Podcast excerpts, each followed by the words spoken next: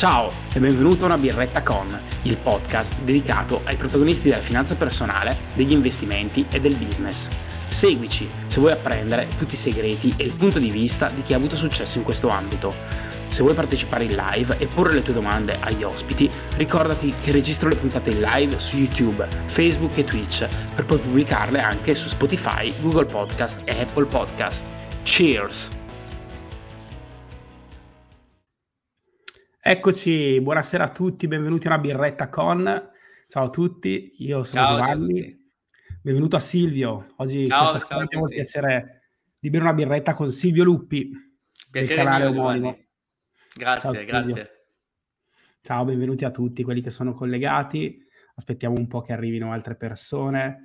Eh, oggi abbiamo il piacere di bere una birretta con, eh, con Silvio, Silvio Luppi, è un, eh, vabbè, innanzitutto un ragazzo di 25 anni, con una formazione, con una laurea in economia alle spalle, ha deciso di dedicarsi soprattutto al mondo del trading, di fare formazione, è un autore affermato, potrei dire. Ehi, se... esageriamo subito. guardando i numeri, guardando le recensioni su Amazon e anche il fatto che hai pubblicato comunque dei libri che sono stati, che vabbè, hai deciso di tradurre in altre lingue, quindi è un autore internazionale. Ale, adesso, adesso proprio si esagera. libri sul trading. E, vabbè, oggi ci racconterà un po' la sua esperienza, è molto prolifico online, fa un sacco di collaborazioni in questo periodo, quindi oggi magari cerchiamo di chiedergli qualcosa di nuovo e farci raccontare un po' dei segreti sua, del suo percorso e quello che vuole fare insomma nei prossimi anni. Ciao Silvio, benvenuto ancora. Grazie, grazie Giovanni, sono molto contento di essere qui. Adesso la presentazione è stata esagerata, hai fatto una presentazione da Oscar. Me lo dicono tutti che, sono, diciamo che forse un po' troppo enfatico a volte, però... no, no, guarda, va, va benissimo, fa piacere. Sono contento di essere qua e soprattutto che grazie a YouTube sono riuscito a, ad arrivare poi a collaborare anche con te e mi fa, mi fa, molto piacere essere qui oggi e poter un po' raccontare di quello, di quello che combino durante le mie giornate. Ecco, salutiamo Said che è un amico della chat di Telegram, vi ricordo il gruppo Telegram. Ciao, eh, ciao Said.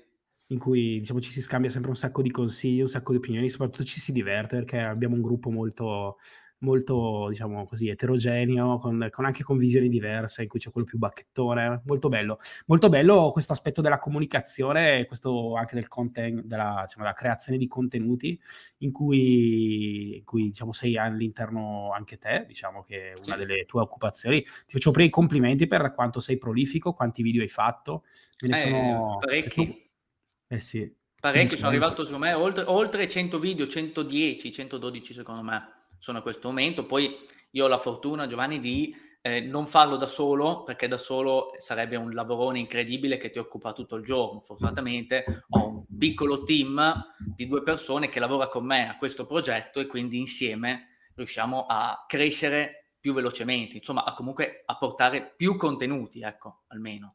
Perché sai, creare il video, il contenuto, farlo, poi c'è tutta la parte di montare il video così, oltre alle tante competenze miste che servono per, uh, per un'attività del genere, poi dopo richiederebbe veramente tantissimo tempo.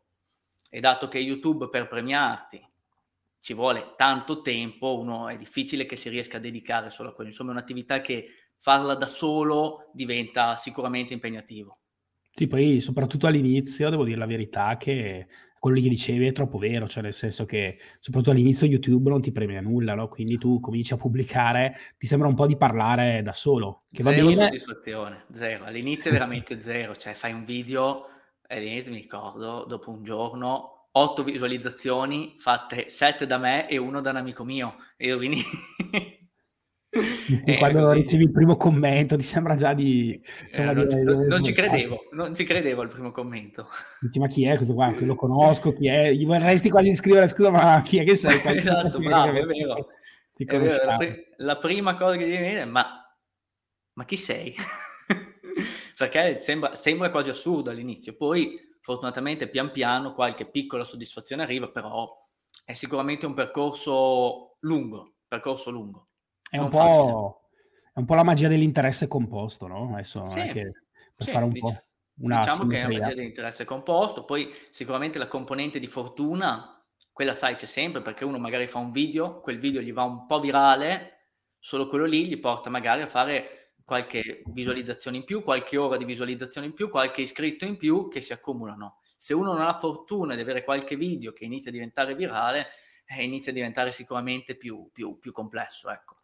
Dopo torniamo indietro, ti lascio presentare, ti lascio... Però ecco, ah. prima diciamo dietro le quinte, eh, ti dicevo, caspita, complimenti, visto che hai dei video che hanno anche 6.000 visualizzazioni, e dicevi, in realtà avevo provato, in realtà c'è un po' sì, un trucco. In realtà c'è un trucco, sì, perché quei video lì all'inizio avevo sponsorizzato tramite YouTube, vedendo magari se con una sponsorizzazione magari si riusciva ad avere... Eh, non so, qualche iscritto in più, qualche visualizzazione in più, insomma raggiungere maggior pubblico.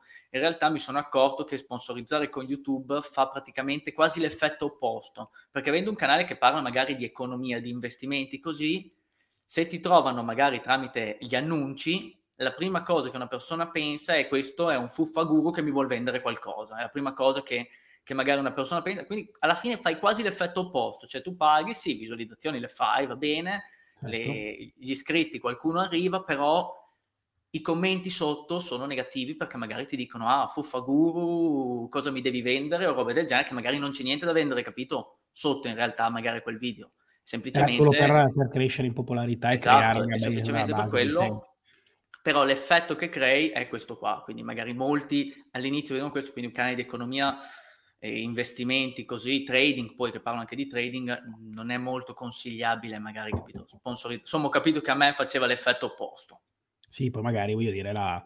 è come sono tutti mondi per professionisti, no? come quello del trading di cui parleremo, come insomma quelli di tanti altri, anche quello, del, anche quello della, dire, del, del, pubblicare un libro, sono tutti mondi nuovi con cui confrontarsi, anche la pubblicità su YouTube evidentemente certo. va esattamente ponderata, quindi un esperimento che hai fatto sì, sì, cioè, beh, se non sperimenti alla fine poi non, non, non, combini mai niente, quindi la sperimentazione... Cioè, diventa... Per farsi insultare non è il massimo, no? Sì, Immagino. diciamo che poi dopo capisci che, perché poi la pubblicità su YouTube non costa poco, capito? Quindi eh, spendi, eh, ti fai insultare e dici però che, che gusto, che piacere. Che piacere. Ma torniamo indietro, no? Eh, quindi da Carpi, Modena, 25 sì. anni, laureato in economia, cosa hai deciso? Uscito dall'università, cosa hai deciso? Allora, eh, io ho avuto, ho avuto la, la, fortuna, cioè la fortuna, diciamo che mi sono accorto che l'università, mentre facevo l'università, non mi dava tantissimo, cioè nel senso c'erano tanti concetti teorici, non c'era n- nulla di pratico. E quindi avevo un po' la paura di uscire dall'università ed essere una persona unskilled, cioè non aveva nessuna competenza precisa, non, aveva, non sapeva fare niente di concreto, di, prati- di pratico. Mm-hmm. Allora mi sono un po' messo a, a, girare online, ho trovato questo trading online, ma come può trovare una persona qualunque, capito? Tramite la pubblicità, tramite le cose. E ma di favore, no, no. No, non so, non mi ricordo neanche, insomma era proprio la pubblicità di, di un broker finanziario. Ma sono partito da lì, capito? Quindi proprio all'ignoranza, no? E, insomma, ho trovato, dopo questo trading online, ho iniziato a provarlo, visto che è un'attività che mi piaceva e che mi appassionava. Eh, ci ho lavorato per tot anni, per i primi tre anni quindi dai 19 ai 22 anni non è entrato un euro, anzi, li ho lasciati anche parecchio e poi pian piano i risultati sono iniziati a vedere, ho iniziato a costruire un mio metodo di investimento e adesso eh, posso permettermi di fare del trading online il mio lavoro, quindi il mio lavoro, il cuore del mio lavoro è il trading online. E dato che il trading online è un'attività che come lo faccio io, che è lo swing trading, poi magari ne, ne parliamo meglio nel dettaglio, ma consiste nell'aprire eh, poche po- operazioni e tenere magari queste operazioni aperte qualche giorno, anche qualche settimana, capito? Insomma, diciamo che io sono una persona che segue il mercato più che una persona che insegue il mercato, capito? Cioè, quindi faccio le operazioni un po' più magari eh, a settimanali o comunque di, di qualche giorno, mi permette di avere una buona quantità di tempo libero e quindi ho potuto fare varie attività laterali, quali la scrittura dei libri, quali eh, YouTube e comunque altre attività che svolgo.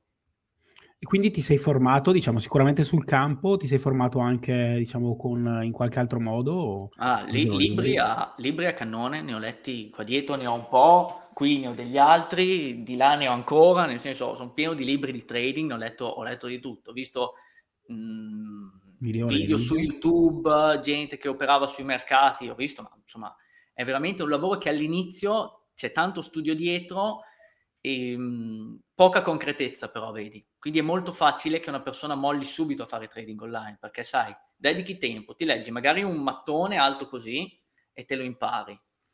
lo metti in pratica l'effetto che vedi, il risultato che vedi è quello che perdi magari dei soldi.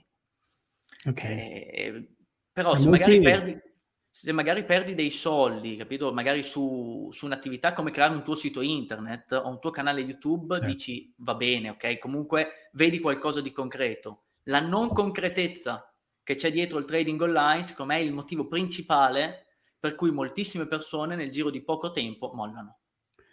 So già la risposta, però magari è utile, diciamo, il tuo punto di vista per tutti.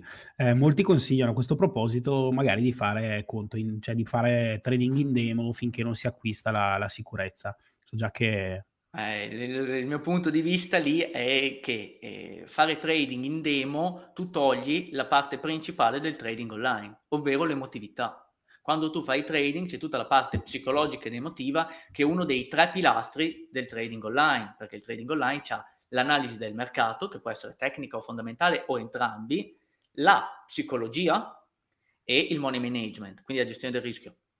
E se tu mi togli proprio il, il fattore della psicologia che è fondamentale, tu non stai facendo trading online, perché quello che vedi è un numero e non soldi reali. Il, la demo va bene per imparare a usare il broker finanziario, la piattaforma di trading.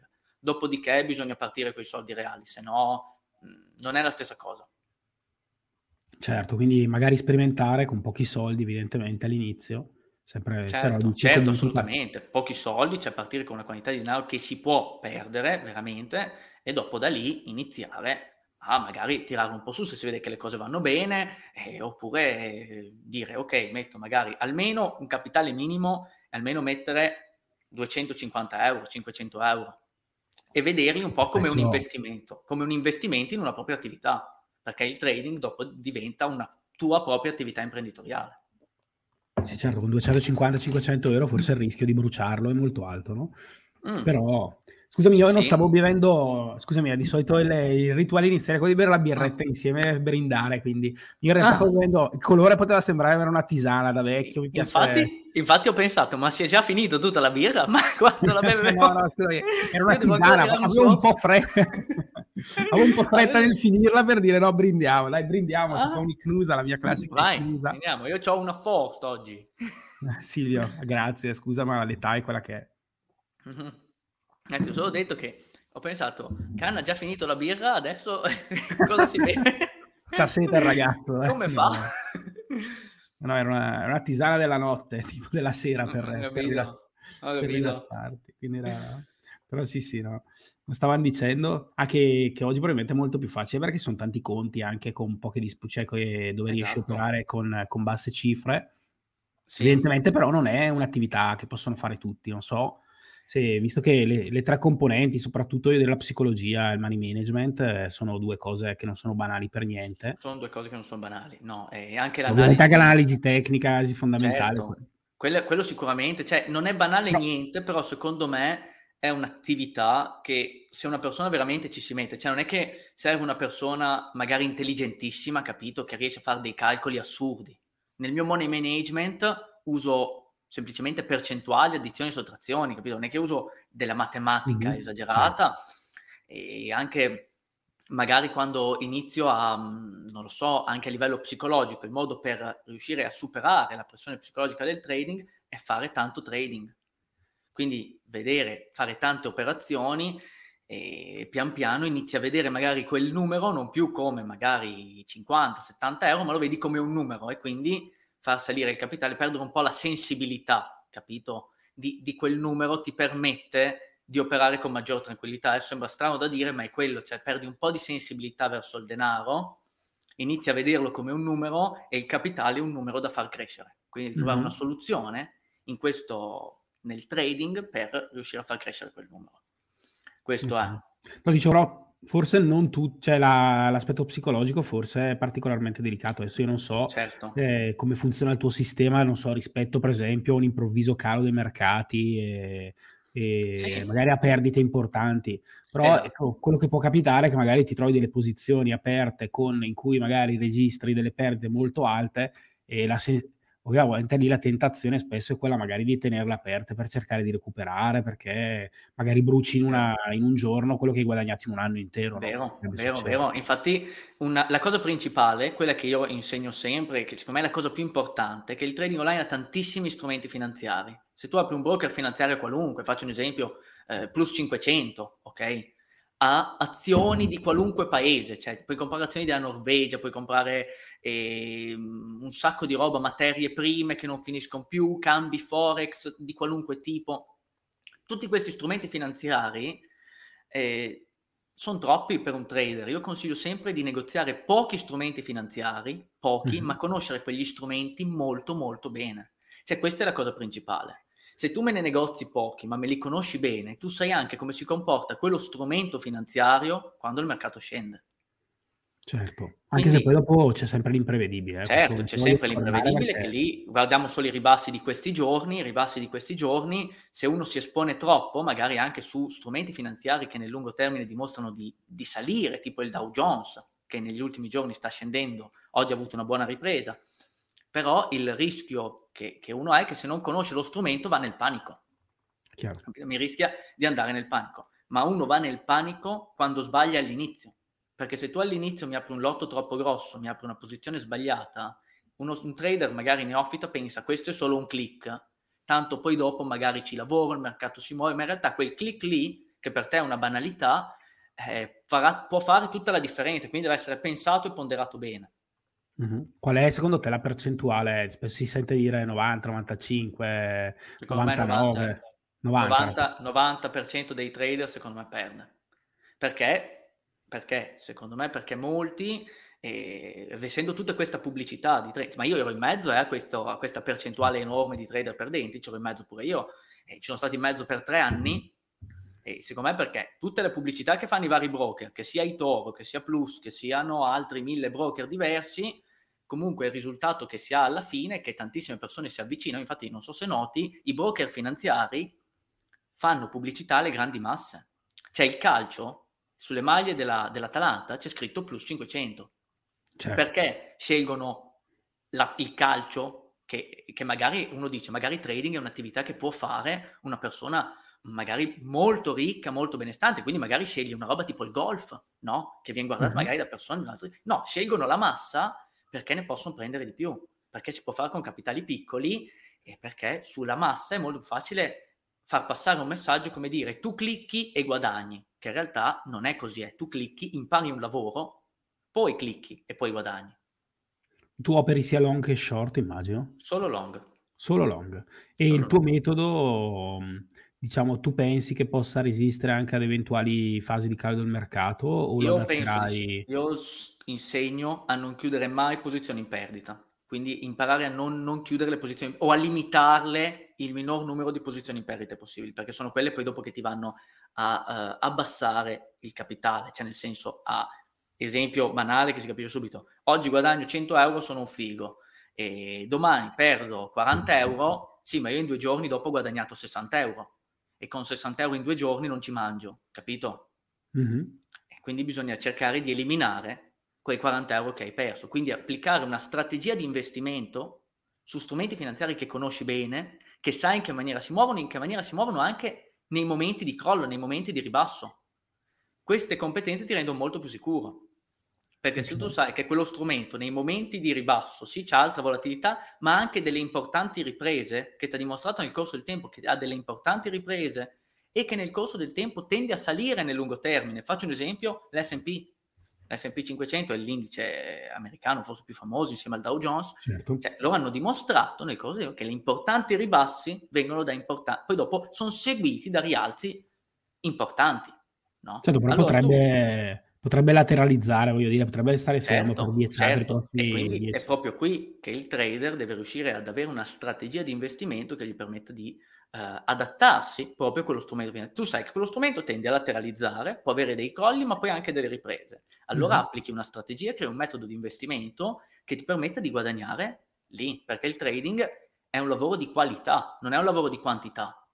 Questa è la cosa più importante, un po' come fare il pittore. L'importante è che fai un quadro bello. Non cioè, diciamo che nella, sua, nella, tua strategia no? il lavoro di qualità, nel senso che poi certo, ci sono certo, che fanno invece tantissime operazioni sperando di farne esatto, una, in più, poi, una, in più, corretta rispetto a... Ci sono tantissimi trader, io ho trovato questo metodo di investimento ed è il metodo di investimento che anche insegno.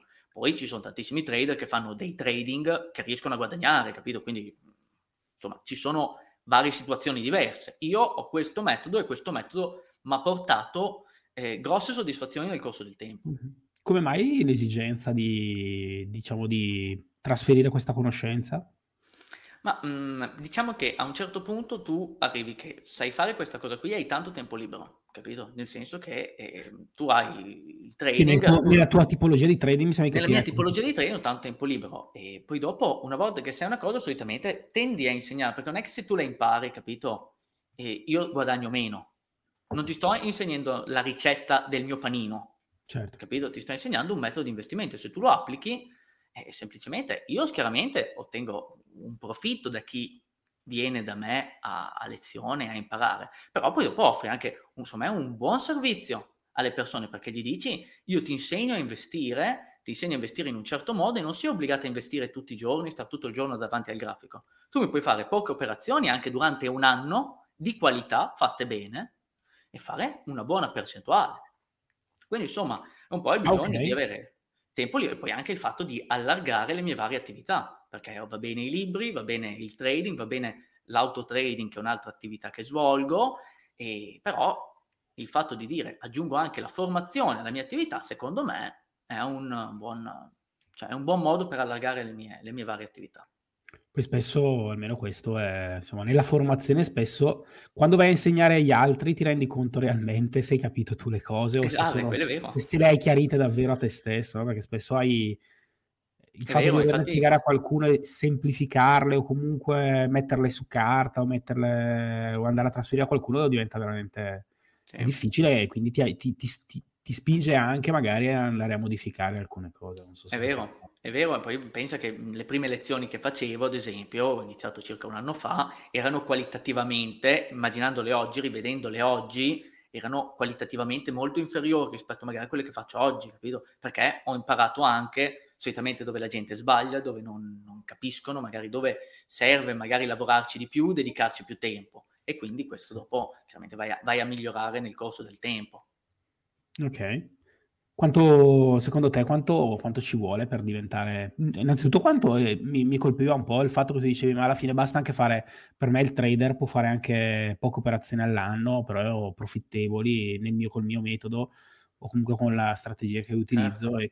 quanto tempo dovrebbe dedicare uno alla formazione per iniziare e poi quanto... Io insegno a un lavoro di otto ore, cioè nel senso otto ore insieme. Il grosso lavoro però viene fatto a casa, cioè bisogna che la persona una volta imparato il metodo operi secondo il metodo per diventare poi un trader, dire voglio vivere di trading, cioè ci vogliono due o tre anni di lavoro, quindi con la strategia, usarla bene, essere metodici, questa è la cosa molto importante, essere metodici, e poi dopo pian piano si va a, a, a migliorare e a raggiungere risultati sempre migliori, soprattutto per vedere anche all'inizio se il trading online è un'attività che ti piace. Certo, perché comunque un po' di noia c'è, no? Nel certo, che... beh, immagina una persona che stia Quindi... tutto il giorno a guardare delle candele che vanno su e giù, più i suoi soldi vanno su e giù, io, io mi sparo un colpo in testa, capito? Non, non ce farei a stare tutto il giorno a guardare candele orarie che vanno su e giù o candele a 5 minuti. Stai male, non... poi sì, c'è anche insomma, poca soddisfazione personale alla fine. Sì, sì, è un'attività un po', vabbè, poi dipende un po' se piace. Certo, poi, poi dopo io parlo, parlo Però se lo fai, un, lo fai, in maniera metodica, un po' ripetitiva, in esatto, maniera così ovviamente... Può diventare molto noioso, molto noioso. Ma deve diventare noioso, perché altrimenti cioè, se diventa troppo adrenalinico probabilmente c'è, qual- c'è qualche elemento di rischio eccessivo, potrebbe esserci sì, qualche elemento di vero, rischio eccessivo all'interno vero. del metodo. Poi non lo so, magari ecco, io non sono un grande esperto, quindi parlo per, parlo per sentito dire e per le mie scarse esperienze di trader. Eh, così un po' per aver letto due libri, di essermi come aver applicato. A un certo punto hai anche deciso di, di, scrivere dei libri, dai, volevo un po' chiederti questa tua esperienza editoriale, come ah. era iniziata, cosa avevi fatto, più anche quanto hai impiegato a scrivere, come hai deciso eh, di pubblicarlo. Allora, guarda, ho iniziato con... Ehm, io che facendo trading, avevo iniziato ad avere il mio metodo di trading e avendo letto veramente cioè, tutti i libri che fino al 2018, secondo me, Amazon aveva su Amazon, io li avevo presi e me li ero letti, quindi avevo veramente letto di tutto. Però nell'applicare il mio metodo mi ero accorto che se io applicavo alcune strategie, riuscivo ad avere dei risultati migliori. Cioè, non è il mio metodo che c'è nei libri, chiaramente, però quello che spiego nei libri sono state delle cose che mi sono state utili all'inizio. Per me sono state mm-hmm. molto utili e quindi ho detto, queste cose mancano. Io ho tempo di scriverle, provo a scriverle. Il okay. rischio di quando lo scrivi è che non sai mai se qualcuno lo comprerà. Io ho iniziato a scrivere, mi sono messo lì, ho fatto, ci ho messo il primo libro, ci ho messo più di sei mesi, secondo me, sei, sette mesi. Poi dopo, niente, l'ho pubblicato, visto che è andato abbastanza bene, e mi rivolgo anche poi dopo io nel, durante, nel mio lavoro, poi dopo chiaramente mi sono anche affiancato a una piccola agenzia di marketing, capito? Per aiutarmi un attimo a promuoverlo così, e, però insomma i risultati ci sono stati, il libro è stato apprezzato e quindi insomma sono rimasto molto contento, poi ho deciso di scrivere anche il, il secondo. Hai già tradotto subito il primo? O, o il, primo il, primo è uscito a ottobre 2019, mi sembra, mm-hmm.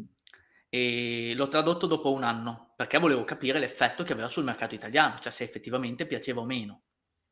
Poi l'ho tradotto in inglese, poi dopo dall'inglese l'ho tradotto anche in spagnolo, tedesco e francese. Nel momento in cui ho scritto il secondo, invece, lì sono partito un po', un po', a cannone, cioè l'ho scritto eh, gli ho dato un paio di mesi in Italia, poi dopo l'ho, l'ho fatto tradurre dappertutto. Mi raccontavi, ecco, anche qualche, hai trovato qualche disavventura, diciamo, nella traduzione? O Tradurre un libro liscio? purtroppo, no, no, ho trovato mh, parecchie, è difficile tradurre un libro, sembra, perché sai, se ti affidi subito a un traduttore esperto, un traduttore bravo, capito, che lo fa proprio per mestiere, eh, vai a prendere dei costi che sono enormi su certo. un prodotto che non sai mai se venderà, perché ok, sai che vende in Italia, però sai se riesce a vendere in quel paese lì in cui stai traducendo? E allora fai fatica. Quindi insomma cerchi comunque dei professionisti, dei madrelingua, eh, però sai, quando te lo traduce in tedesco e tu di tedesco non sai neanche una parola, eh, per te, te ti affidi a testa bassa paghi, speri che abbia ragione, poi dopo lo metti online e la, prima recensione, e la prima recensione che ci viene scritta sotto è il libro è terribile, non si capisce niente di quello che c'è scritto. Ottimo. Niente, cosa fai? Eh, niente, e fermi le vendite, lo, lo, rifai, lo rifai tradurre da un altro, ti affidi a un altro madrelingua che lo corregga, che guardi sé, e poi dopo lo rimetti online corretto. Però insomma è, una, è sicuramente una fatica. Vabbè, adesso diciamo che è un team di traduttori probabilmente un pochino più fidati. Sì, che... certo. Infatti il secondo ho fatto molto prima. Sul secondo libro ho fatto veloce a tradurre e non ho avuto intoppi, ecco. No, complimenti per l'intraprendenza perché diciamo che giustamente accedere a un libro in lingua inglese non è difficile, invece però diciamo che sempre, sono sempre autori anglofoni, no? quelli che andiamo a leggere, invece magari portare anche l'esperienza di un sì, italiano sì. può essere magari un punto di vista diverso in un mondo... Sì, il mondo mercato più... inglese, ad esempio, per quanto riguarda un po' la mia esperienza, vedo che è il mercato in cui faccio più fatica a vendere delle coppie. Cioè uno magari si aspetta che il libro in inglese, essendo mm-hmm. un mercato più grande, riesce a vendere di più. Sì, è vero, li vendo magari in, uh, in Inghilterra, negli Stati Uniti, in Canada, ma in proporzione vendo meno copie rispetto a un paese come la Germania, che uno magari dice in Germania. Perché in Germania è popolare? Nonostante Germania, l'iniziale... Germania, nonostante l'iniziale problema che ci ho avuto, è diventato più, è più popolare, adesso non immaginiamoci chissà cosa, però è più popolare. Eh, In Spagna, ad esempio, c'è stato un boom nelle vendite che non mi aspettavo. La Spagna è il trader, eh, il trader De Carpi. è il trader De Carpi. Eh? Grande, sì, grande. Sì. Eh, è bello, però dai, è una, una bella soddisfazione. No, è, è, una soddisfazione. Tanta roba. Sì, sì, sì è, una, è, una, bella soddisfazione, sicuramente. Bravo.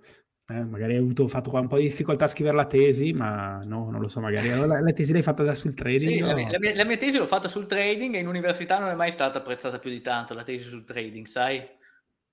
Sì, Perché era la mia passione, era le mie competenze, però l'ambiente universitario certe cose non le vede troppo di buon occhio, capito?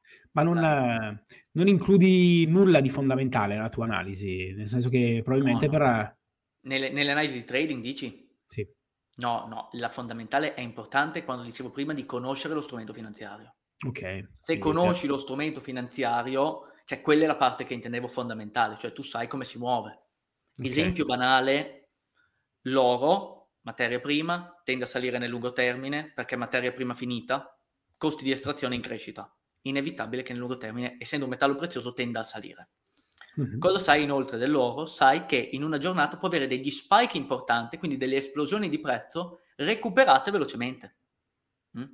Cosa vuol dire? Vuol dire che sull'oro tu sai che non ti devi far prendere dal panico, perché magari l'oro ti passa da fare più 0,20% quel giorno lì a meno 1 e poi però magari ti chiude a più 0,20%. È quella conoscenza che dicevo prima. L'uranio non lo tratti? No, no, non sono, non sono competente sull'uranio. Niente, perché un po' di Vabbè. tempo fa ho comprato, ho comprato boh, un'azione canadese che, ah? che ha delle, un po' di uranio. Vedo che anche lì sono grosse variazioni alla fine. Tendenzialmente prezzo abbastanza stabile, però, ah, sì, però fa, fa, delle variazioni importanti. Però vabbè, ovviamente lì l'avevo fatto sulla base di un'analisi di lungo periodo. Che sì, io non, non sono tanto competente lì, però non sei il primo che me lo dice non neanche io, però vedo che poi dopo, dopo che l'ho fatta anche l'operazione, perché probabilmente è uscita anche su vari forum esteri, mm. e ho visto anche alcuni italiani che è un servizio sempre che vende tipo segnali, cose del genere, che mm. pubblicizzavano l'uranio. Eh. Però insomma, è una coincidenza quello. Comunque io ho sto coso. Magari eri esperto di uranio, mi dicevi se devo vendere o... o ah, lì, lì non sono esperto, però non sei il primo che me lo dici, perché in tanti mi dicono l'uranio, l'uranio, però poi io non mi sono mai informato. Sono un po' un tradizionalista, ecco, diciamo sì, così. Sì. Ah, quali sono gli strumenti? Dai, dillo giusto per... Uh... Strumenti sono eh, gli indici. Gli mm-hmm. indici sono degli strumenti incredibili, chiaramente bisogna scegliere gli indici giusti. Quindi Dow Jones, S&P, il DAX è un buonissimo strumento e strumenti come materie prime, poche cose, oro, gas naturale, petrolio, pochi strumenti, ma conoscerli, come dicevo prima, molto bene, ad esempio la stagionalità nel gas naturale, parlavamo di fondamentali, importantissima, la stagionalità nel gas naturale. Diciamo abbastanza prevedibile quello, no? Bravissimo, è abbastanza prevedibile. Infatti, il gas naturale tende a salire tra il mese di maggio, di, sì, facciamo maggio circa, fino al mese di ottobre, e tende a scendere tra novembre e, e marzo questo a causa della domanda e dell'offerta sul gas naturale. Adesso infatti okay. vediamo che il gas naturale sta... Perché i contratti si chiudono cioè, a maggio? Cioè non ho capito Come? perché. Cioè, in teoria uno si aspetterebbe che, che la Bravo. domanda più alta di gas naturale fosse adesso, no? Invece esatto, invece viene l'effetto opposto, perché gli stati acquistano, acquistano gas naturale, ma lo acquistano prima. Perché se viene la botta di freddo a inizio novembre, a metà novembre, eh, cosa Chiaro. fai? Li lasci cioè, morire di freddo? Sono contratti di lungo termine. Quindi... Eh certo, loro vanno a comprarlo ben prima. Gli stati iniziano a immagazzinare già dall'inizio della primavera. Infatti, poi immagazzinando bene, nei mesi invernali non c'è più domanda. Succo d'arancia? No, succo d'arancia non negozio, non sono esperto. Anche quello però so, so che è molto stagionale. cinematografica. Diciamo. Eh, sì, sì, diciamo. sì, ho capito. Una poltrona per due. Eh beh, adesso ci avviciniamo a Natale, quindi non possiamo che... Però già anche lì ci sono delle stagionalità, immagino. Che, sì, no? sì, su tutte le materie prime. Gas naturale è una delle più stagionali in assoluto. Ah, ok, interessante questo, me lo andrò a vedere, interessante. Poi ovviamente anche lì ci possono essere dei, dei cambiamenti, immagino, no? Certo, sono dei cambiamenti, diciamo che negli ultimi 5-6 anni è stato rispettato quanto detto prima sulle mensilità. Chiaramente mm-hmm. poi dopo i rialzi e i ribassi eh, sono proporzionali alla volatilità esattamente il contrario, buy in May and go cioè 6 ottobre, diciamo. Sì, esatto. Cioè, teoricamente sì, dovresti, anziché vendere a maggio, dovresti comprare a maggio, vendere... Bravissimo, bravissimo. E più o meno, non dico che funziona matematicamente, ma solitamente si va in profitto con una strategia del genere, una strategia semplice, non, non difficile, e si va, si va in profitto. Vabbè, conoscere queste cose diciamo che eh, può sicuramente aiutare tanto, no? Poi certo. ovviamente però devi guardare anche quello che è il contorno, perché potrebbe esserci... Bravo un nuovo gasdotto in costruzione che porta, che ne so, un'offerta. Certe cose poi cambierebbero chiaramente dopo tutto, tutto il discorso. In linea di massima, questo però è una, è una conoscenza che un trader che negozia il gas naturale deve avere. I tuoi libri, scusami, torniamo un po' indietro, trading controllato e trading sinergico, giusto? Sì sono uno l'evoluzione dell'altro oppure sono... Le... No, sono due, argomenti, sono due argomenti diversi. Diciamo che nel primo ho voluto dare un insieme di strategie che possono permettere al trader di non perdere soldi o comunque di non perdere mai, l'ho chiamato proprio controllato proprio per controllare sia l'operatività che l'emotività. Infatti parlo mm-hmm. anche di emotività nel libro, quindi il fatto di controllare, quindi non andare mai nel panico, perché sai, quando vai nel panico, soprattutto con un conto piccolo, a me è successo, e te inizi a fare operazioni veramente alla, alla come viene viene, eh? Cioè tu la butti lì e dici, vediamo cosa succede, speriamo, e inizi, praticamente inizi a pregare, eh? te alla preparazione e poi inizi a pregare, quindi dici, ma no, com'è possibile? E perché hai perso il controllo? Perché hai perso il controllo dell'operatività e soprattutto hai perso il controllo emotivo-mentale. Sul secondo libro invece ho visto che combinando quelle strategie, si chiamano proprio combinazioni di strategie, ho scelto la parola sinergico, che eh, insomma è una parola un po' particolare, ma mi sembrava interessante perché eh, combinando varie strategie riesci a migliorare quello che stai facendo, un po' crei quindi delle sinergie, quindi combinando varie cose migliori il risultato finale.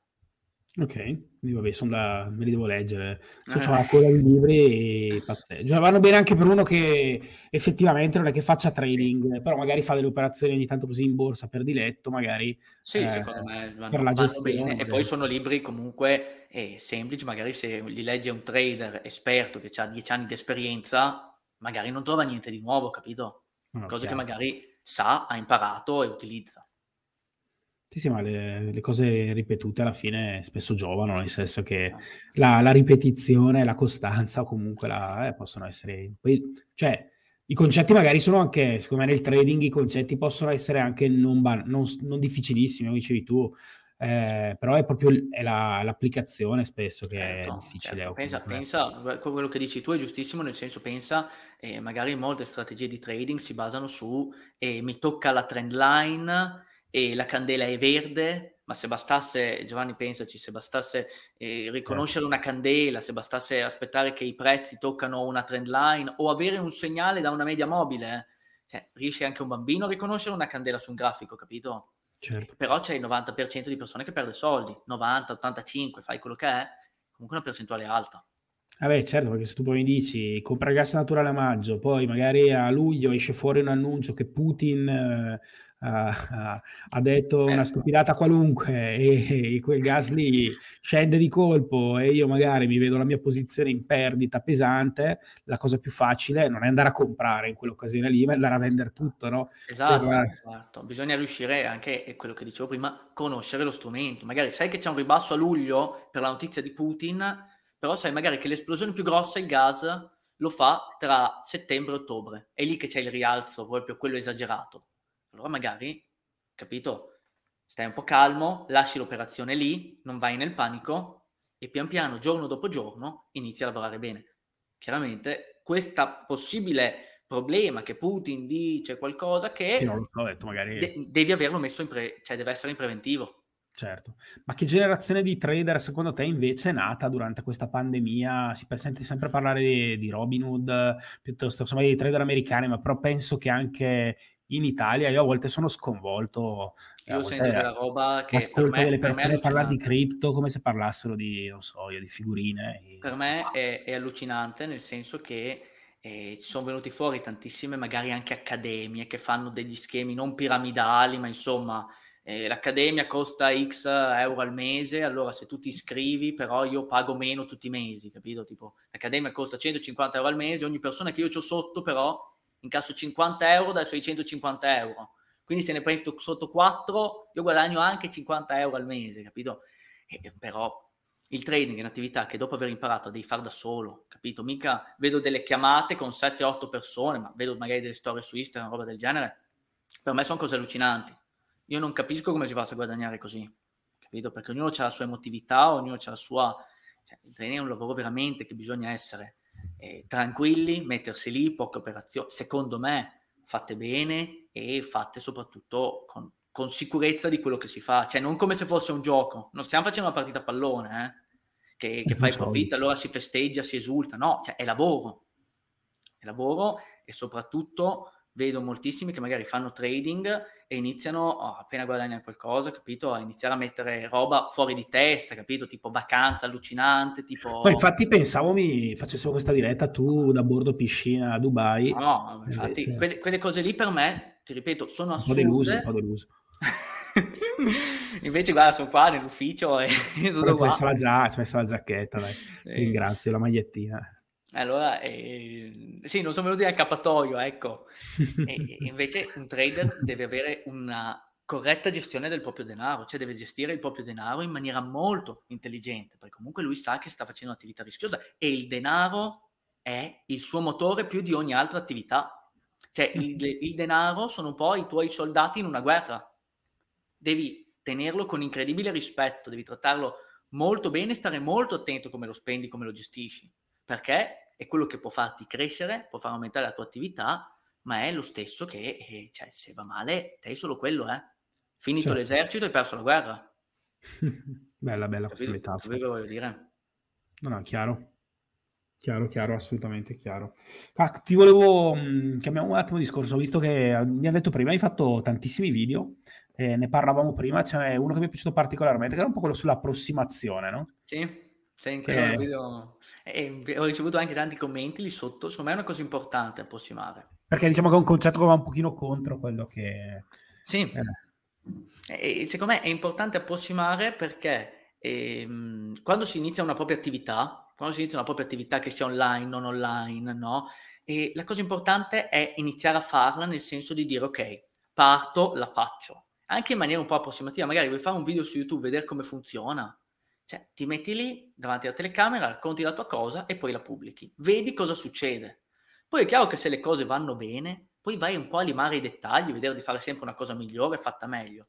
Però l'importanza, secondo me, la, la, il grosso sta proprio in quello che, che ti dicevo, cioè nel, nel, partire, fai sia approssimativo, non stare lì, eh, che magari, sai, perché quando uno non approssima ma si focalizza molto sul dettaglio, qual è l'effetto? Che se tu vedi una cosa da vicino ti sembra molto più grande, no? Te un problema visto da vicino ti sembra grandissimo, enorme. Se in realtà ti allontani un po' una visione di insieme, allora lì cambia, lì puoi dire ok, questa cosa è così, vediamo come va, così in maniera un po' approssimativa. Poi, se va bene, allora vai a limare. Se va male, fa niente, però hai fatto esperienza e sei riuscito anche a ridurre notevolmente i tempi e a risparmiare tanta energia il discorso dell'80-20, cioè che l'80% del, del, del, risultato viene fuori nel 20% dell'energia, del tempo e della fatica che fai, è verissima. Corretto. Ma anche nel trading vale questo concetto dell'approssimazione, invece lì... Diciamo che eh, sta nel, nell'approssimazione, qui bisogna essere abbastanza precisi nel trading, cioè nel senso, nell'attività. Però all'inizio, quando si parte, sì, cioè nel senso, non stare a stare tre giorni a pensare se aprire o meno una posizione. Apri, vedi cosa succede, fai esperienza. Se perdi soldi, se fai un errore, vedili un po' come costi della tua attività. Le perdite sono da vedere secondo me come dei costi quando si fa trading, non tanto eh, come ho perso soldi. No, ho avuto dei costi. Se hai un bar, tutti i mesi il dipendente lo devi pagare. Non è che perdi dei soldi, hai dei costi. Questa secondo me è la cosa importante che deve passare. Ok, quindi buttarsi e diciamo, sì, non, non curarsi troppo dei dettagli, Bravo. almeno all'inizio, e anche perché poi dopo ovviamente si può diventare le persone più brave nel fare una cosa che però non serve a nulla e quindi poi Bravo. diventa abbastanza. Magari stai lì a correggere delle, delle, delle stupidaggini che ti fanno perdere tantissimo tempo e auguri, capito? Sì, sì. Sì, sì, vale in tantissime cose, vale in tantissimi aspetti della vita, applicabile, quindi grazie, sicuramente è un contributo interessante, ma io ne ho visti tanti di tuoi video, quindi adesso non me li ricordo tutti, ma cioè, mentre, mentre, mentre diciamo, ti guardo, adesso di qua, quel video lì l'ho visto, e poi dopo no, spesso non mi ricordo, no? perché poi evidentemente trovare sempre nuove idee non è facile, no? Poi dopo sì, spesso... Sì, è vero tra, tra, creators, diciamo che c'è anche un po' di ripetitività in tanti aspetti, però... Certo, mm. alcuni, alcuni, argomenti è inevitabile che poi tornino fuori, perché poi ogni creator secondo me ha un po' i suoi cavalli di battaglia, capito? Cioè c'hai, c'hai quei 3-4 cose che sono proprio i tuoi cavalli di battaglia, quindi certo. magari quelli sono sicuramente... Oh, Nick dice grande Silvio, felice di vederti anche qui. Ah, sì, Nick mi segue sul canale, lo saluto, ciao Nick, lui, lui mi segue, ogni tanto eh, mi lascia qualche commento, grandissimo è sempre è ospite anche spesso di una birretta con, lascia sempre sì. i suoi contributi, quindi grazie Nick. Beh, vedi che alla fine è un piccolo mondo, quello anche della, diciamo, della finanza personale, il tuo più focalizzato sul trading, però visto che hai fatto tantissimi video a tema finanza sì, personale. Diciamo quindi... che sul, sul, canale non voglio annoiare troppo magari sul trading, che magari sentire no, sempre parlare di trading, trading può diventare noioso, ma poi anche a me non piacerebbe fare solo contenuti di trading. Allora ho pensato, ci aggiungo anche un po' di finanza personale, un po' di eh, magari pa- qualche parola sul business online, qualche parola, ho fatto un video l'altro giorno su, sulla scuola, insomma, eh, mi sembra... Eh. Mi sembra... No, magari adesso ne parliamo, ne parliamo, ti bacchetto un po', ti bacchetto. sì. No, vabbè, c'era una, diciamo che in quel video probabilmente a un certo punto dici che, che all'università ti annoiano col bilancio, no? Questo, sì e sì. alla fine non serve a niente. Cioè, qua, era qua, il passaggio sembrava quasi questo bilancio, che alla fine non è che serve un granché. Ma io... Da. Sì, certo, no, il mio discorso chiaramente è, è che... Io ho detto, come, cosa stai dicendo, Silvio? Il bilancio è il documento principale di ogni azienda, un documento di sintesi, sì. un documento prospettico, un documento che, certo, tutti certo. dovremmo saper leggere, quasi come un no, libro. Vero. Quello è importantissimo, cioè il fatto di saper leggere un bilancio è importante. Quello che mm, Bravo, voglio dire io è che... Ma non i tuoi commenti a spammarti sotto a scrivere il bilancio. e vai, vai. Que- quello che voglio dire io quando dico queste cose qua, come dico anche critico oltre il bilancio, magari il fatto che ci studi per tanto tempo Dante Alighieri, capito? Quelle cose lì che ci si focalizza tanto su alcune cose e se si va a scavare, capito, fino alla morte, fino ad annoiare lo studente che a un certo punto non ne capisce più l'utilità. Eh, ma il problema era, penso, eh, che il problema, questo qua di Dante Alighieri è, c'è un altro, c'è un amico che scrive questo blog, si chiama Book eh. Confidential, che ogni tanto cito, e ha postato una foto su Instagram l'altro giorno in cui proprio diceva questo, no? I libri letti a, chi si ricorda i libri letti a scuola, no? E nei commenti c'era proprio questo, c'è Manzoni, c'è i Promessi Sposi, assurdo, assurdo Dante, però poi riletti a distanza ovviamente, caspita, eh, lei, lo vai a cercare, no? Lo vai a cercare Dante, lo vai a guardare quella, quel, quel, libro che hai letto a scuola e dici, ma caspita, ma questo era quello che ho letto a scuola, era, stesso, era proprio lo stesso libro? e il problema è forse come viene fatto, no? Secondo me come viene fatto nel senso... Secondo me, perché se uno lo guarda poi col senno di poi, magari una persona adulta si mette, magari può apprezzare un libro come Dante, capirne, cioè come la Divina Commedia, mm, capito? Certo. Capirne un po'. Però un ragazzo, mettiti un ragazzo di 15-16 anni che va a certo. scuola e mi sta eh, 5 ore, di cui 3 mi studia Dante Alighieri è giusto che passino i concetti fondamentali, autore importantissimo, però se a quel ragazzo lì viene dato un po' più di attualità, un po' più di cose, tipo non viene insegnato cioè, niente... Cioè, eh, la, I testi di Sfera e Basta nella... No. Beh, cioè, quello, sarebbe un, quello, sarebbe forse più una tragedia di Dante, diciamo. però quello che voglio dire io è che a scuola è assurdo che non si parli mai di come gestire correttamente il proprio denaro, capito? C'è un bambino esce, cioè un ragazzo, ragazzo. Capito, esce che a scuola non è mai stato parlato di come prendere delle decisioni. Prendere delle decisioni, ho anche fatto un video. Eh, questo carino, sì. Cioè, quello Bello. secondo me è importante che un ragazzo sappia prendere le proprie decisioni, ovvero di dire, ovvero di dire io devo fare una scelta, cioè fare una scelta ha una strategia, il modo di decidere. Esempio, faccio un esempio veloce, conseguenze di primo, secondo, terzo ordine. No? Uno magari non ci pensa, sceglie così impulsivamente pensando alle conseguenze di primo ordine. Se però lui avesse lavorato su questo, potrei magari capire che la conseguenza di secondo e terzo ordine avrebbero aiutato, migliorato. Esempio, faccio palestra, conseguenza di primo ordine, mi stanco, allora non faccio palestra. Ma se io penso alla conseguenza di secondo ordine, che mi viene un bel fisico. La conseguenza di terzo ordine è che io sono più sicuro di me stesso quando sono in mezzo alla gente, perché so di avere un bel fisico. Quindi il fatto di allenarmi, la conseguenza dopo è che poi dopo io sono più sicuro in mezzo alla gente mi sento più sicuro di me stesso, importantissimo. Questa è una cosa che non viene insegnata a scuola. Non viene insegnato come gestire i propri risparmi. Ma una, un ragazzo, secondo me, quando esce da scuola, leggere e scrivere è importante, ma anche gestire il tuo denaro è importante. Perché non ti hanno mai insegnato come prendere delle decisioni, non ti hanno mai insegnato a gestire la parte economica della tua vita, che i problemi economici a un certo punto ce li hanno tutti, e te è uscito da scuola dopo aver fatto le ultime, l'esame di maturità, cosa devi fare? Devi fare una scelta importantissima che decide, uno, la tua carriera e due, la tua vita economica. Perché no. eh, tu fai una scelta, faccio università, non la faccio. Scelgo economia, scelgo medicina, scelgo... Non lo so, magari c'è gente che fa medicina perché dice, ah, però poi ci arriva uno stipendio alto. Ci sono altri modi per raggiungere uno stipendio alto senza dover fare il medico. No? Corretto, sì, sì, questo della pianificazione secondo me è un tema Ma questo è, è, importantissimo. Il fatto Abbiamo... che, secondo, e secondo me i ragazzi di 15-16 anni si rendono conto che molte cose che studiano a scuola non gli, non gli sono utili nell'immediato. Se io un ragazzo, secondo me, gli vado a parlare in una classe di come comunicare meglio in pubblico, secondo me un ragazzo è più contento, no? Il fatto che quando parli allontani le mani dal corpo, diventi più inclusivo delle persone che hai di fronte. Allora, questo... video, no? Lo dicevo anche nel video, l'esempio che facevo. Non lo ricordo il, l'esempio. Aiuta, aiuta. Il tono claro. della voce, il fatto di avere un tono della voce sicuro, aiuta. Però se io lo spiego a un ragazzo a scuola, durante l'ora di italiano si legge magari un po' di tecniche di comunicazione, così il ragazzo me è più attento, più volenteroso di andare a scuola, va a scuola con un'altra. Io sono sempre andato a scuola poco volentieri, l'ho fatta tutta, ma sono sempre andato poco volentieri. Chiaro? No, no, ma è chiaro, alcune cose sono, condiv- sono ampiamente condivisibili. Questa cose... la pianificazione, per esempio, è un tema veramente, veramente difficile, no? Perché alla fine uno arriva, finisce l'università e dice, vabbè, adesso andare a lavorare, ma non è che dice cosa voglio fare, la prima domanda è cosa mi offrono, cioè nel senso devo trovare qualcosa da fare perché sono i miei genitori mi dicono come ti ho fatto studiare, non ho trovato niente. Esatto, ti ho fatto studiare. Eh, cosa, vai, trova la prima cosa che fai, che è la prima cosa che ti offrono, vai.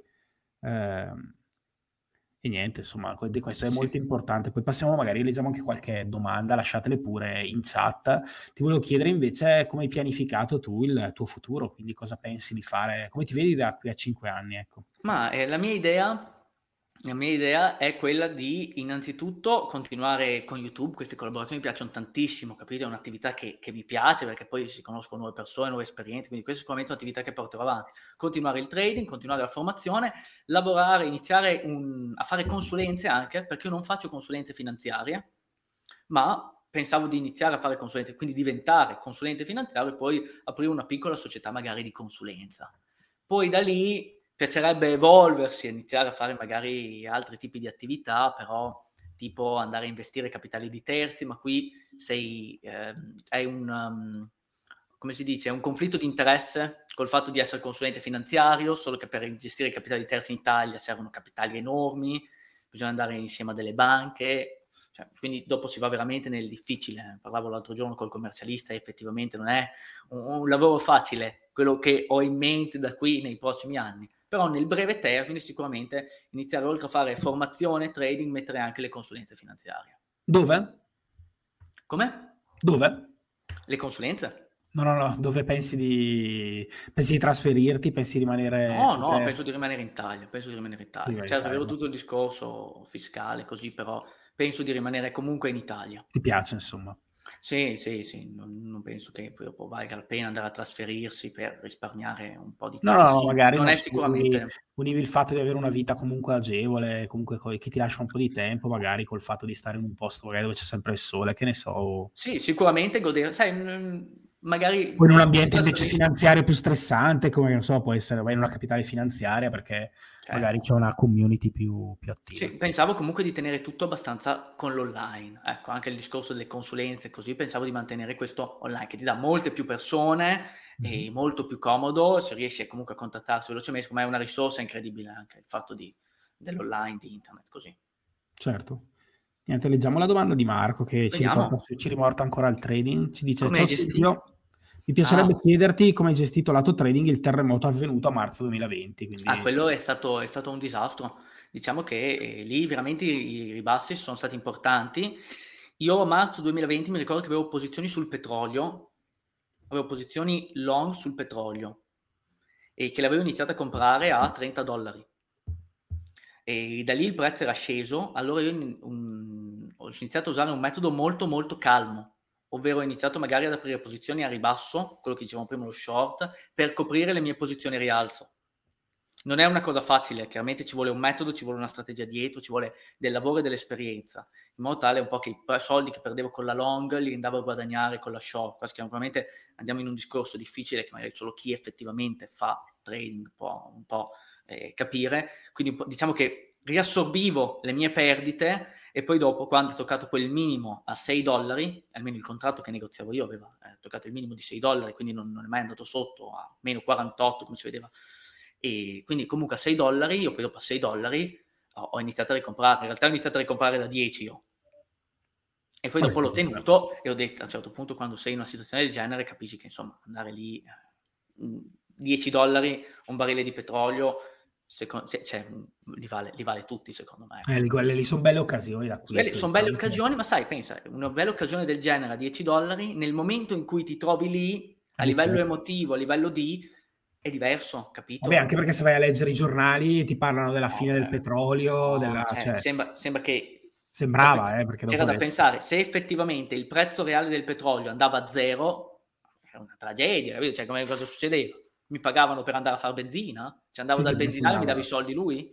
Sembrava fosse quella la, la Vedo, Sembrava fosse quella, però sai, Poi bisogna riuscire a rimanere molto calmi, quella è stata una situazione difficile da gestire, quei momenti lì, adesso dico a Marco, quei momenti lì di tantissima volatilità, di tantissimo, il consiglio più grande è stare fermi, aspettare giorno dopo giorno, candela per candela, non stare lì a grafico, perché se mi stai lì a grafico in un giorno in cui ci sono dei movimenti da paura, euro-dollaro l'ho fatto due giorni fa, rischi veramente di fare dei danni. Quindi mm-hmm. lì bisogna stare molto calmi. Molto Come si fa a stare calmi? Non si guarda ah, o... Ah, allora, innanzitutto tu devi chiaramente sapere cosa succede nel caso il prezzo raggiunga determinati livelli, però sì, guardarlo il meno possibile. Guardarlo il meno possibile. Cioè, magari ti dai come time frame 4 ore, chiaramente hai già tutto gestito, sai benissimo cosa succede se il prezzo magari scende di colpo, capito? Quindi devi avere chiaramente delle sicurezze, certo. eh, o magari metti degli stop, insomma lì poi c'è da vedere in base ma quei momenti lì di alta volatilità, prendere decisioni, veramente limitarle al minimo o a fine giornata o proprio ogni 4 ore. Perché se stai lì a 5 minuti a guardare il grafico, quando inizi a fare più, più, più, certo. è la fine, no? È la fine, è la fine. Ti fai solo del male. Quanto credi invece nel confronto con le altre persone? Ti confronti con altre persone? Ti fai condizionare? Mm, no, ho capito All'inizio tantissimo, cioè all'inizio tu parti, fai trading, vai su internet, senti come investe quello, come investe quell'altro, fai quello che fa lui. La realtà qual è? Che ogni persona ha una diversa propensione al rischio, un diverso modo di operare, un diverso capitale, una diversa sensibilità all'investimento, ha una diversa sicurezza operativa. Magari eh, io opero sul, sul DAX, che è un indice che trado tantissimo, allora opero tanto magari, e quindi ho, non ho neanche paura a espormi in maniera, magari passa il termine eccessiva, quindi comunque espormi a essere aggressivo. Magari sì. tu non operi sul DAX, quindi magari dove io ho un segnale operativo, che può essere ad esempio un supporto, entro subito e te però magari quel supporto per te è un supporto un po' ballerino, capito? È un supporto debole, quindi magari lì per te il prezzo può scendere velocemente. Quindi Bene. sicuramente il fatto di copiare altre persone nell'operatività non funziona. Sì, sì, no, no, chiaro che, che il condizionamento può, può sembrare, però ecco la cosa più facile da fare, no? Sentirsi sì. andare, sì, andare, sì. andare a leggere. Il problema è che metti così, io magari copio l'operatività che fai tu, il mercato scende, no? Il mercato scende di colpo, eh, però tu il video me l'hai fatto vedere sei ore fa. Eh, io, io sono posizionato come te, tu sai fare trading e operi in maniera giusta, quindi sai cosa fare. Io sono lì come un banana che guardo il grafico eh, eh, eh, cosa faccio? Apro, chiudo, chissà cosa ha fatto Giovanni. Ah, sì, infatti so. direi che bisognerebbe quasi sempre diffidare da, sì, dai segnali di altri. O... Io i segnali, ad esempio, non li, do, non li, do, mai i segnali di trading. Mi sembra una cosa rischiosa per me, perché do consigli a gente così, capito, senza neanche un minimo di contorno. Mm. Sai, fai un video, questo è il segnale, qua va su, qua va giù. È molto rischioso, perché magari uno ti segue, perde dei soldi, si sbaglia, capito? Quella, secondo me e ci vuole della responsabilità per fare un lavoro del genere. Cioè, non, non, è una responsabilità da prendersi, è una cosa irresponsabile, ecco, dare dei segnali di trading. Sì, permesso che anche in termini normativi non so fino a che punto si possa no, fare. In termini normativi non si può fare punto, cioè nel senso, non posso dirti compra quello se non sono consulente finanziario. Va bene. E invece le cripto mi, che, mi hai detto che è un mercato che non, forse hai detto anche no, prima, un mercato che non ti interessa. È un mercato tanto, che non seguo, che non seguo, non seguo tanto, non mi... sono un amante dei mercati tradizionali. Le cripto è un mercato, vabbè, conosco un po' le cripto, i bitcoin, ho qualcosa nel lungo termine, però diciamo che la mia è più una scommessa, non mi sono mai interessato troppo al mondo cripto, non mi sono mai interessato troppo al mondo cripto, ecco. Sì, sì, sei... Sicuramente, però è un mondo interessante. Cioè, se così tante persone lo vedono interessante, qualcosa di interessante sotto c'è. Non è che cioè, sono tutti, capito? Sì, diciamo che il fatto che tante persone lo guardino lo rendono un mercato interessante. Lo rende, lo rende, un mercato interessante. Warren Buffett continua ad avere un parere incredibilmente negativo sulle cripto. Certo. E Insomma, lui ce l'aveva poi dopo anche sulle aziende tecnologiche, mi pare che lui nel 2000 Sì, sì ha, avuto, ha avuto qualcosa. Insomma, lì sai, il mondo cripto è, secondo Ma me, hanno... fa regole a sé il mercato cripto. Questo secondo me c'è, c'è da dire. Cioè, chi vede il cripto, ok, il mercato è a sé, è a parte. Sì, sì, un mercato, è un nuovo mercato, insomma, vedremo come si evolverà. Un mercato, L'importante è sapere che, che, il rischio è limitato. Se pensi agli NFT, se pensi agli NFT, eh, adesso vanno a cannone. La domanda è: ha senso comprare dei pixel, capito? Quell'immagine, ok, solo tu che ha un valore, eh, ha senso comprarla per 10.000 euro? Ma mm. eh, chi lo sa? Chi mm. lo sa? Per me, probabilmente, magari per qualcuno pensa che la Force che ho in mano vale di più di quel pixel, capito? Perché dice che hanno i pixel. Chiaro. Infatti ti stavo no. proprio dicendo quello. C'è gente che compra delle bottiglie di vino pagandole delle cifre mm. impensabili, esatto. eh, non le apre mai perché, voglio dire, evidentemente vengono scambiate sempre sulla fiducia e queste bottiglie continuano a cre- ad accrescere il loro valore, magari poi quando arriva il ricchio milionario che, che, se lo vuole bere quel vino magari sa di tappo, no? Esatto, via è totalmente un atto di fiducia. No, sai, e... si, si, colleziona un po' qualunque cosa, no? Io colleziono ad esempio le monete da 2 euro, vedi te? Sì. Da 2 euro, sì, una piccola passione. Quelle da 2 euro perché fanno, ogni paese ha le sue, ogni tanto le buttano fuori un po' particolari, allora niente, però Capito? Ognuno ha le sue, bisogna capire se tutto questo mondo cripto della blockchain è effettivamente eh, valido. Però insomma, se, io se, se, se riuscirà a cambiare qualcosa nel mondo finanziario, a cambiare qualcosa nel mondo finanziario. Chiaramente no. è tutto decentralizzato, non lo so, anche lì mi sembra strano, capito? Tutto decentralizzato, fuori da... cioè, quello che, il ragionamento che io faccio solitamente è questo.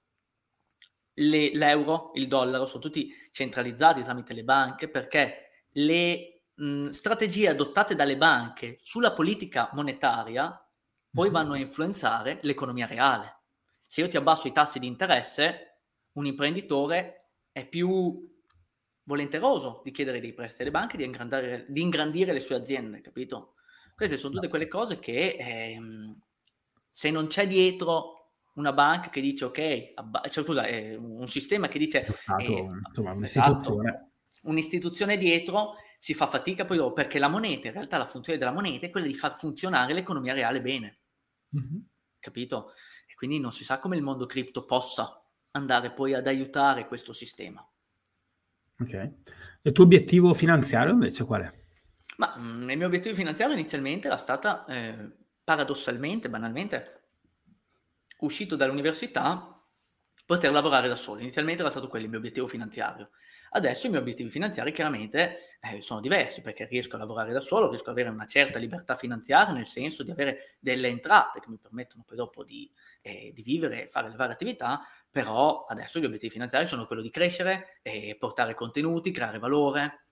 Eh, questi sono un po' gli obiettivi qui a breve termine, cioè quello di effettivamente riuscire a, a portare valore alle persone. Anche YouTube ho fatto tanti video con l'obiettivo di portare valore, cioè l'obiettivo principale è quello porta valore, porta quello che sai, perché se io so una cosa e me la tengo per me, ah, finisce lì, capito? Se una cosa mi sembra interessante. Quindi sicuramente quello, a livello finanziario, poi dopo, ok, chiaramente più, più, ne fai, meglio stai. Quello sicuramente non è. Hai già risolto un problema, no? Mi sembra che. Diciamo che hai risolto tutti i problemi economici. Se, se quando economici. hai soldi, risolvi tutti i problemi economici. hai fatto anche su questo un video, no? Hai fatto i, i ruoli del denaro, non so quali Sì, i, se oh. erano. Oh, non mi ricordo se erano i soldi. Sì, i, I soldi, hanno cinque sì. definizioni. Ci sono cinque definizioni. definizioni. Che una definizione è proprio questa: che i soldi risolvono, non risolvono tutti i problemi, ma tutti i problemi economici. Sì, sì, dicono in tanti, diciamo, è, Poi, bene, bene. È la vero, bellezza, eh, certo, la, la, bellezza secondo me dopo, quando si arriva un po' eh, ad avere delle entrate, insomma a sapere delle cose, riuscire a gestirle, è quello poi dopo di eh, ingrandirsi, raccontarle a più persone possibile, questo qui secondo me poi dopo diventa interessante. È il tuo obiettivo, diciamo. Sì, sì. Che libri stai leggendo, Silvio? Se stai ah, leggendo, se leggi? No, sì, sto leggendo, adesso ho... Dante, innanzitutto, la Divina Commedia. Dante ha la sua memoria, quella non c'è problema.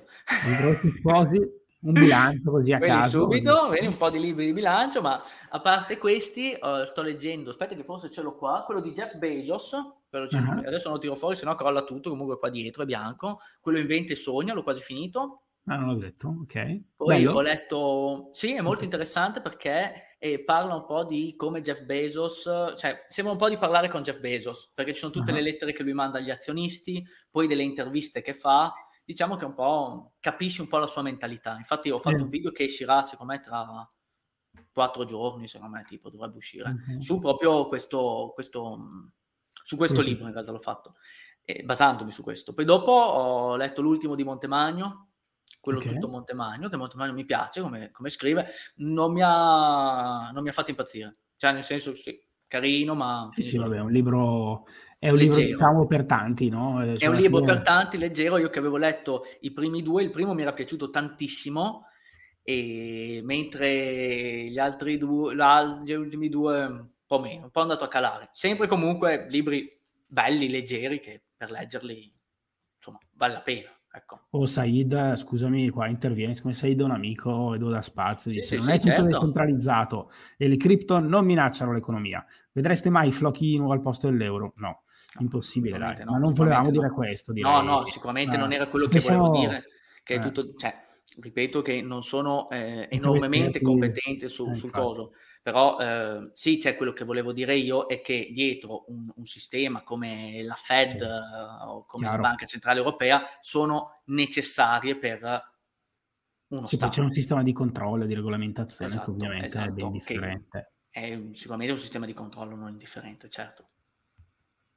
E no, dicevi quindi Montemagno e poi forse... Montemagno, sì. No, ho letto questi due di recente e diciamo che mi sono fermato un po' lì. Poi sto leggendo un altro mm-hmm. libro, in realtà è un libro sulla psicologia, ma non, è, non c'entra niente a livello economico. Ok, vabbè, ma comunque alterna, voglio dire, questo è sì, sì, sì, sì. Poi dopo... Ma poi i libri bisogna anche saperli leggere, nel senso che se un libro ti annoia è da lasciare lì, perché mm-hmm. se no l'effetto che fai è quello di farti passare la voglia di leggere. Capito? Se poi lo rileggi, eh, a volte invece, cioè, a volte bisogna fare un po' di sforzo. Eh, eh, io, io ho notato che quando, faccio, quando ho fatto quello sforzo in più per finirlo, sì. capito? Che dico, ah, no, ok, per finirlo no, lo devi lasciare lì perché a volte sono dei libri che diventano ripetitivi. L'effetto, l'effetto è quello che mi passa la voglia di leggere, capito? Cioè, poi per un po' non leggo più. Ah, ok. Io cioè, usavo, cioè, io usavo una sorta di quando ero giovane, quando ero giovine, mm-hmm. magari dovevo preparare gli esami dell'università o roba del genere, leggevo un romanzo facile, qualcosa di, di bello prima di leggere, prima di iniziare a studiare, uh-huh. perché poi dopo mi aiutava molto, nel senso che magari un libro, te lo, un libro un romanzo te lo leggi in un giorno, tutto concentrato, iperconcentrato, e, eh. e dopo andare a studiare magari un libro di diritto che per me era una roba noiosissima e con cui magari facevo più, diffica, più fatica, facevo più fatica eh, arrivato dall'allenamento magari di un paio di giorni a leggere in deep learning, non so, in maniera comunque profonda e sì, sì. concentrata mi, mi aiutava molto, quindi è vero quello che dici tu, cioè nel senso che alla fine anche anche la lettura è un'abitudine e se la interrompi poi è difficile. È difficile, è difficile poi ripartire. Io quando magari mi sforzo troppo lo finisco, ok, però poi mi è passata la voglia di, di leggere. Quindi sì, quello è una, è una, bella abitudine che anche uno dice 10 pagine al giorno, che non sono tante, 10 eh, pagine al giorno in un quarto d'ora si fanno abbondantemente e pesano. Cioè alla fine dell'anno hai letto un tot di libri, eh? perché sono sì, 300 sì. pagine al mese. E vuol dire un, me- un libro al mese e un libro grosso anche al mese. Sì, sì. Beh, ho letto Il potere delle abitudini, un libro che ti consiglio, e lì c'è questa regola del due, dei due minuti, che quindi se vuoi iniziare un'attività inizia con due minuti, no? Quindi, io so, vuoi andare a camminare, vuoi andare a correre, inizia ad andare a camminare due minuti. Dopo, piano piano... È interessante. Sì, sì, no, è molto bello. Eh, potere delle abitudini, bel libro. Qui eh, Marco invece interviene ancora, dice, segui il mercato dell'oro, Personalmente faccio parte della parrocchia che sostiene che da tempo si è persa la correlazione con i mercati azionari e obbligazionari. Ma mh, mm, cioè, io sul mercato dell'oro, l'operatività, io consiglio sempre un'operatività semplice, questo è importante. E mm, secondo me la cosa importante è, a parte ehm, sull'oro, sapere che va a rialzo, cioè già questo ti toglie il grosso del tuo pensiero, cioè tu sai che il mercato dell'oro va a rialzo.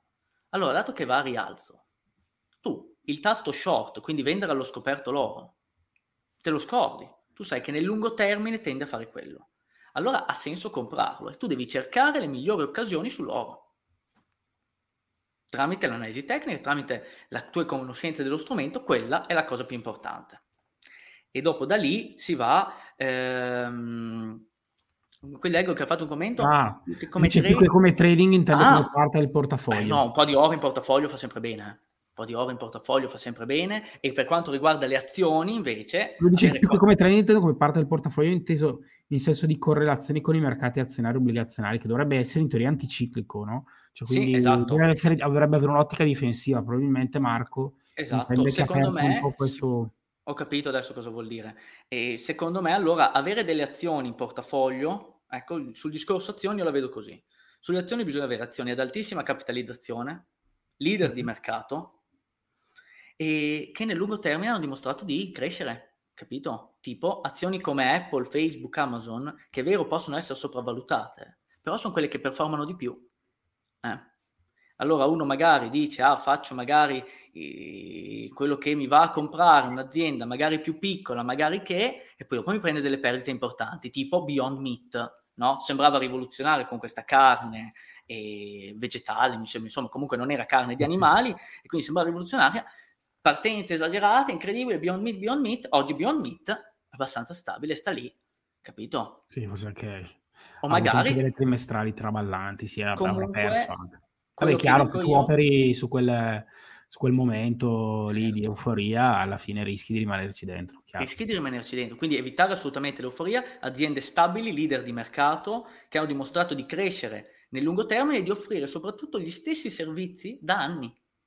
Cioè, McDonald's offre lo stesso identico servizio da anni. McDonald's è una bella azienda. E soprattutto tu colleghi il bisogno di un panino al McDonald's. Se io ti dico bibita gassata, io non ti dico bibita gassata, io ti dico Coca-Cola. Chiaro. Capito? Colleghi subito il bisogno al brand. No, Questo... sono, teoricamente sono business eterni fino a quando poi diranno sono... che, le be- esatto. che, le bevande zuccherate sono messe al bando perché sono dannose. Esatto, sono... però... però... Diciamo che però è, è, una cosa che si può prevedere studiando comunque la parte sì. eh, fondamentale, insomma, cioè stando attenti a quelli che possono essere dei segnali di inversione. Vero. Comunque Però, quello che dice Marco, scusa, solo per rispondergli, avere ore azioni in portafoglio va bene, cioè puoi avere tranquillamente tutti e due e non preoccuparsi della correlazione. Sì, sì, in teoria dovrebbero essere decorrelati.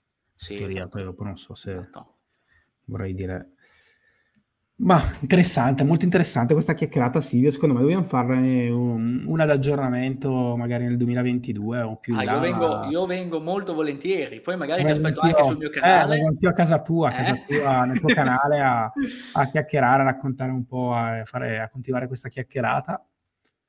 Che dire, sentiamoci, teniamoci in contatto. Molto volentieri, molto volentieri. C'è l'ultima domanda di Said, ah, so se lo vogliamo leggere. Said, Sì, sì, Ho una domanda per Silvio, grazie per le informazioni. Eh, volevo chiederti, se il metaverso... Eh, questo, questo, è veramente interessante, questo è veramente interessante, una domanda molto interessante di Said. Gli rispondiamo velocemente.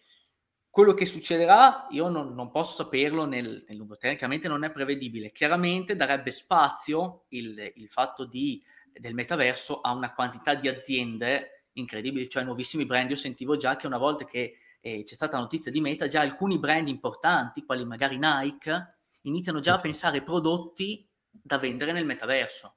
Perché tu così, col tuo omino nel metaverso, mi vai in giro vestito Nike.